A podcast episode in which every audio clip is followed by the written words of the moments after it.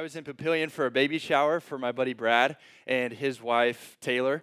And I was driving home from Papillion to Lincoln, and our 2003 Grand Pontiac, uh, Pontiac Grand Am and all of its glory and all of its might, just I'm on the highway and it completely starts to putter out and dies on me.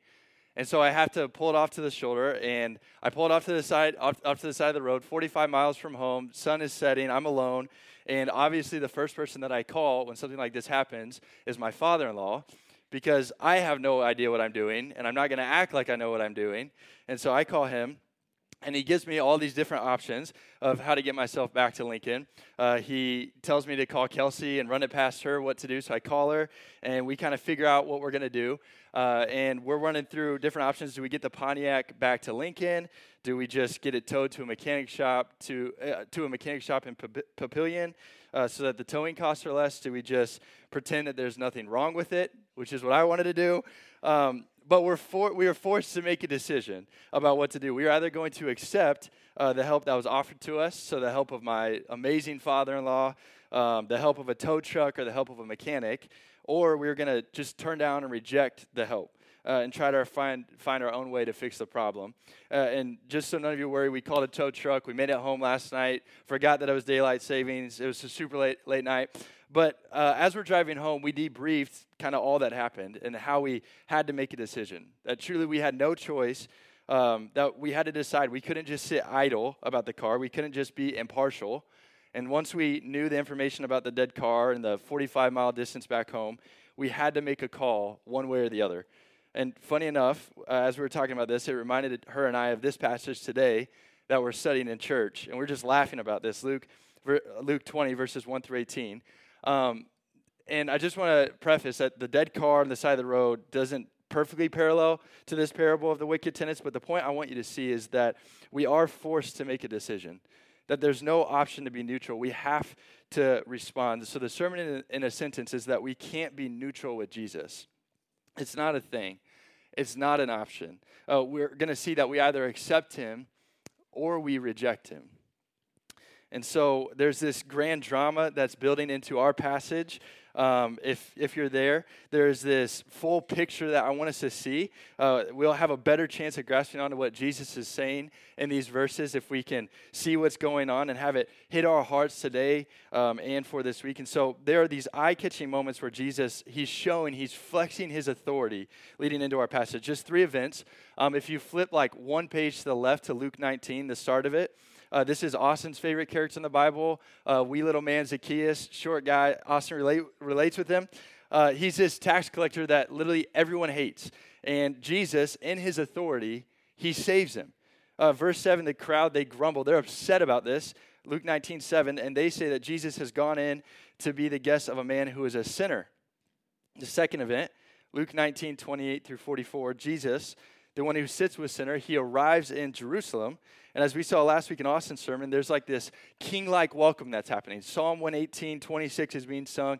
Blessed is the king who comes in the name of the Lord. So Jesus comes into Jerusalem with this meek yet clear authority. Third event, then right up before our passage, Luke 19, 45 through 48, it takes us to one of the most well-known events in jesus' life. You've probably heard of it. Uh, jesus he comes into this temple court. He sees people selling things in the middle of this holy space and with authority he drives out those who were doing this. So he's showing that what the people thought was okay it was actually wrong and that the religious leaders don't actually run the sacred place but that he does. And while all this is happening event by event jesus is acting with authority and there's this little group that was growing more and more frustrated with Jesus. So, verse 47 says this The chief priests and the scribes and the principal men of the people, so they're these religious leaders, they're seeking to destroy Jesus. Uh, this little group wants the power and control, they want the authority. So, they're trying to get rid of Jesus. And with all that going on, we, we see our passage, this little group of religious leaders, have this issue of authority. Luke 20, verses 1 and 2 it comes in, it just says this One day, as Jesus, he's teaching the people in the temple and he's preaching the gospel. That's a marvelous sight. That is beautiful. That's simple, gospel rooted ministry. Uh, these religious leaders, they come up to him and they say to him this staggering question Tell us by what authority you do these things. So, saving sinners, being welcomed to Jerusalem like a king, clearing out our temple. By what authority do you do these things? And who is it that gave you this authority? These people are upset that Jesus is acting as if he has some authority because it threatens their own. Here, the religious leaders are confronting Jesus in front of this crowd of normal, everyday people. And once they did this, things would have frozen. Every, everyone is watching. Everyone. The crowd, they begin to whisper to each other. Did, did those religious leaders just confront Jesus about his authority? Yeah, I think they did. What? And they're all just watching. Eyes are locked on Jesus as he's about to give an answer to their question. And what does Jesus do in our passage? He doesn't even answer their question. It's brutal. You're like, just, just give him something. But he actually asks a question back to him. Verse 4. He says this Now tell me, was the baptism of John from heaven or from man?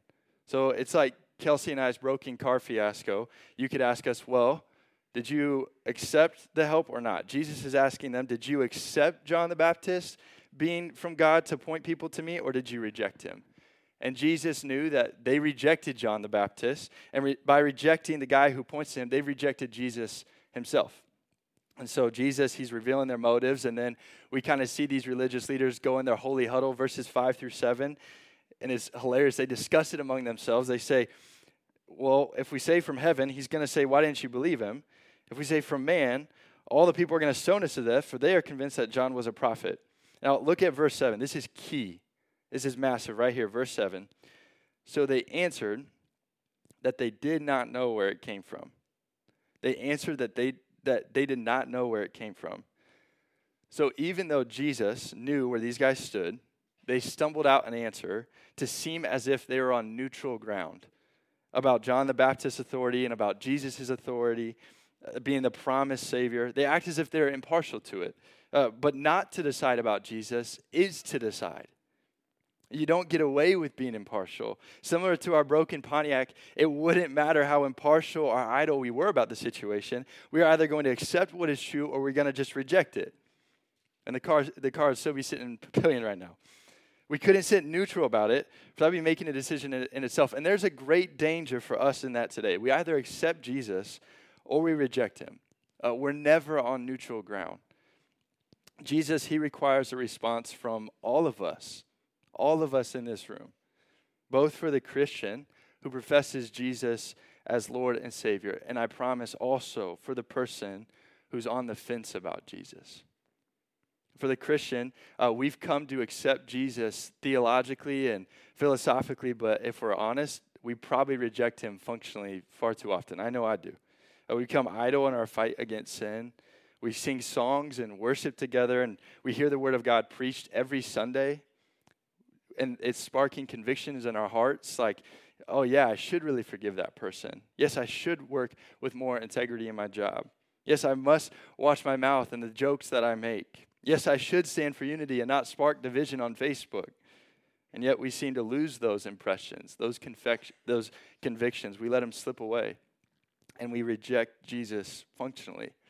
Uh, this isn't neutral ground for us, this is rejection. And for the one who seems to be on the fence about Jesus, it's, it's likely um, that you've sat with many questions for many years. Uh, you've had hard, terrible things happen to your life. Maybe you've sat sermon after sermon and formed more and more thoughts about Christianity, but you're at a standstill. And you might be thinking, well, it seems as if the other religions are also doing good things. Sure, Jesus was a good guy and I respect him a lot, but I got nothing wrong with him. But I'm not going to keep, but I'm not going to go all in. I'm going to keep doing life uh, how I want to do it and see what happens at the end of, all, end of it all. And personally, I, I was there. I've been there. I've had all those thoughts before. But this passage, it calls us to something otherwise something completely different, where we might think that being idle or impartial is okay and maybe even safe. It's not. To be neutral is to reject Jesus. And soon we'll see in our passage later on um, the consequence of that rejection. And so, after this kind of little question versus question moment that's happening between Jesus and the religious leaders, he moves into telling this parable in verse 9. At this moment, everyone the religious leaders and the normal, everyday people would have been hooked on what Jesus is about to say. So, just painting the picture for you what's happening. In Luke 29, we see this parable in response to the religious leaders. Verse 9, read it with me. And Jesus began to tell the people this parable. A man planted a vineyard and let it out to tenants and went into another country for a long while. When the time came, he sent a servant to the tenants so that they would give him some fruit, some of the fruit of the vineyard. So there's this man, this owner, this landlord, just to kind of uh, put it into perspective, it's like if a guy were to own a house in Lincoln here, uh, but he took off to Phoenix because Lincoln is 70 degrees on a Monday and on a Tuesday it's 25 degrees and snowing. So he's out of there and he rents out this house to some people and he sends a friend to collect rent. So just modern day, that's what's going on here. And so the people in the crowd, they're cool with it. They understand it. As Jesus is telling it, it's landing. They're like, okay, this makes sense. Everything is normal. And Jesus, he then continues with the story, verse 10. Takes a shift. He says, but, making eye contact with everybody, but the tenants beat the servant and sent him away empty handed. And now the crowd, they lean in, their eyes widen and they show a look of shock. This parable has taken a hard turn. And if it wasn't unsettling enough, Jesus keeps going. Verse 11 and 12, even more disturbing. And the owner sent another servant, but they also beat and treated him shamefully and sent him away empty handed. And the owner sent yet a third. Now the crowd can't believe it. It's shocking to even hear that there was a second one sent, but let alone a third. They're whispering to each other, No, not this poor third servant. Please no. Jesus, verse 13, or Jesus continues on as he hears him whispering, Yes, you guessed it, that servant. Also, they wounded and cast him out. And then verse 13, the climax of this story says this Then the owner of the vineyard, he says, What shall I do? What shall I do about all this going on? That's a pretty good question. All of us, I know we're in church right now, so we might not be able to say it, but I'm just going to say it. All of us would need to get held back so we don't go crazy on these people because this is wild. But the owner, he says this this is his answer of what he shall do. He says, I will send my beloved son. Perhaps they will respect him.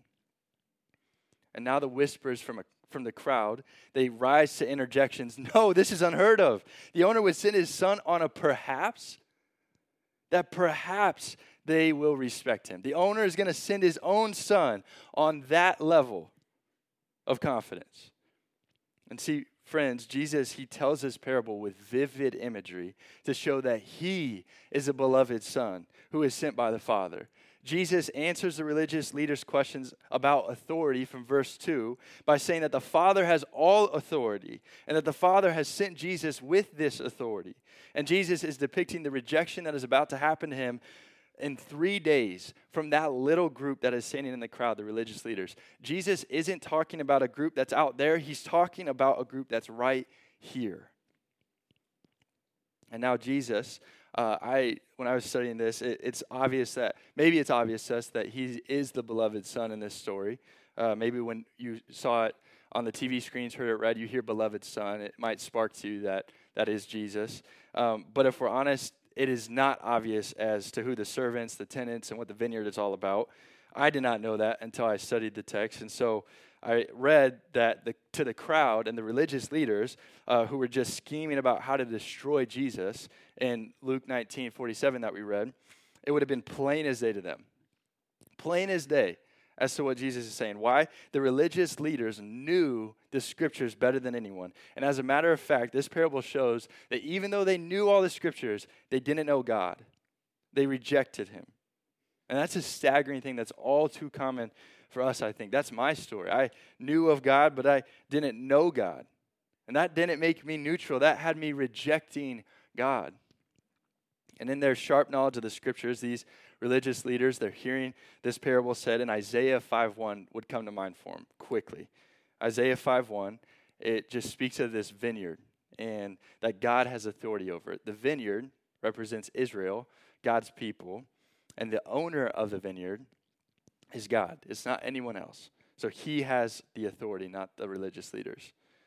And as for the obedient, faithful servants in the parable, the servants, the ones who keep being sent by the owner and being wounded by the tenants, uh, the religious leaders would be quick to think of guys like Moses and Jeremiah, these prophets, these messengers that God sends to point them to the coming of Jesus Christ. And like the servants in this parable, the prophets, they were not re- well received.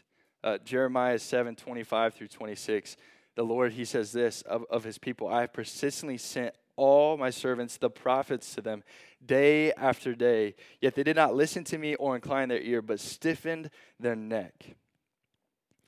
This is so challenging for us today. Like sermon by sermon, message by message, Bible study by Bible study. The longer we remain neutral to either one, conviction of fighting sin as a Christian, or two, full surrender and turning to Jesus for the one who is on the fence, we're at a great risk of hardening our hearts to God. A great risk. And now that Jesus really has the attention of his audience, they're all eyes on him, even more locked in. Verse 14, he says, continues the parable. But when the tenants, when they saw the son, they said to themselves, This is the heir. Let us kill him, so that the inheritance may be ours. And they threw him out of the vineyard, and they killed him. And they threw him out of the vineyard, and they killed him. You see the point that Jesus is making, that he's showing them. Uh, John 19, 16 through 18, it tells us that Jesus, he's taken outside of the city gates of Jerusalem, and he's crucified, and he's killed. The religious leaders want all the control over the people, over their own lives. So they reject Jesus. Their sin would grow so much from this point on that they would actually have the Son of God killed. If you want an interesting study, go through the rest of Luke from this point in our passage to the end of it and see how the sin of the chief priests, the scribes, and the elders, how it grows and grows and grows. Unchecked sin only grows more. So, servant one is beaten, servant two is beaten, servant three is wounded. The prophets were sent, and all of them were turned away, and now the son. The son is sent, and he suffers greatly to the point of death. He was a suffering servant, as prophesied about in Isaiah 53. And Jesus, in the midst of this story, he asks a rhetorical question, verse 15. says, When the owner, well, what then will the owner of the vineyard do to the tenants? And as a any public speaker, they love to ask a rhetorical question that everybody knows the answer to, and everybody does know the answer in this. And Jesus goes on to say in verse 16, He will come and He will destroy those tenants and give the vineyard to others. So the owner is going to come back and He's going to destroy the tenants who have done wicked, wicked things, and He's going to give this vineyard to others. We either accept or we reject Jesus. We can't remain neutral, and there is a consequence for that rejection. Jesus shows that for those who reject him, they will be destroyed. And what's the response of this little group, this, re, these religious leaders? They hear all this, they hear it said, what the owner will do to the tenants, and they say in verse 16, Surely not. They just shout out, Surely not. That's not going to happen. This would never happen. All the side eyes from the crowd are like, Are you kidding me? Yes, it would. Verse 17, Jesus, he goes on to, from addressing the entire crowd, and his body shifts, and he looks directly at these religious leaders with his piercing gaze. And he asks them this question What then is this that is written? The stone that the builders rejected has become the cornerstone. What in the world does that mean? What is he getting at here? Jesus, he's quoting Psalm 118, 22. And remember, as Austin preached last week, Jesus and his king like entrance into Jerusalem, they're singing Psalm 118, 26. Hosanna, Hosanna, blessed is he who comes in the name of the Lord. And then, boom, right here, right after telling this parable, Jesus quotes that same song and he says, I am he. I am the, prophet, the promised one who comes in the name of the Lord. I have the authority from the Father, and I am the stone from Psalm 118 and Daniel 2 and Isaiah 8 that you have rejected that has now become the cornerstone. Uh, in building tr- projects, a cornerstone is foundational, It bears the weight of everything else you build around and on top of the cornerstone. And to reject uh, this cornerstone is to bring about inevitable destruction. And so Jesus then says in verse 18 that everyone, everyone who falls on that stone will be broken to pieces. And when it falls on anyone, it will crush him. Jesus drives it home. This little group of religious leaders are about to fall on Jesus. But where they're plotting to get him, to stop him, to kill him, Jesus says, If you examine me, you'll get examined by me. I have the authority. See, there is no refuge from Jesus, but there is refuge in him. This song we're going to sing uh, next to start worship is called Cornerstone. Um, and I like to kind of end our time just with reading the lyrics from the end of that song. The very end of it, uh, the lyrics say this it's beautiful. When he shall come with trumpet sound, oh, may I then in him be found, dressed in his righteousness alone, faultless stand before the throne. For the Christian uh, who has truly surrendered to Christ, my brother and sister in Christ here in this room, uh, this is true for you. These lyrics we should belt out and worship. Uh, because of Jesus' righteousness that's been given to us, we will stand faultless before the throne of God. And this is only by God's doing. It's only by God's grace, grace through faith that we went from being like, being like the wicked tenants to being saved by the beloved Son. We're no better than the wicked tenants. All of us, at one point, were just like them. And so, any conviction or impression that we have in our hearts this week that we receive from the Lord, would we spur on to not sit idle? We can't remain neutral in our fight against sin. We either reject Jesus or we accept him for all of our lives. And for the person who's sitting on the fence about following Jesus or not, um, in love, I hope that you see that neutrality is actually rejection and that the consequence of that rejection is destruction. And for the Bible, it speaks in the time of now. Now is the accepted time. Behold, today is the day of salvation. Would you see that in his authority, Jesus, the cornerstone, is where true hope is found? Let's pray.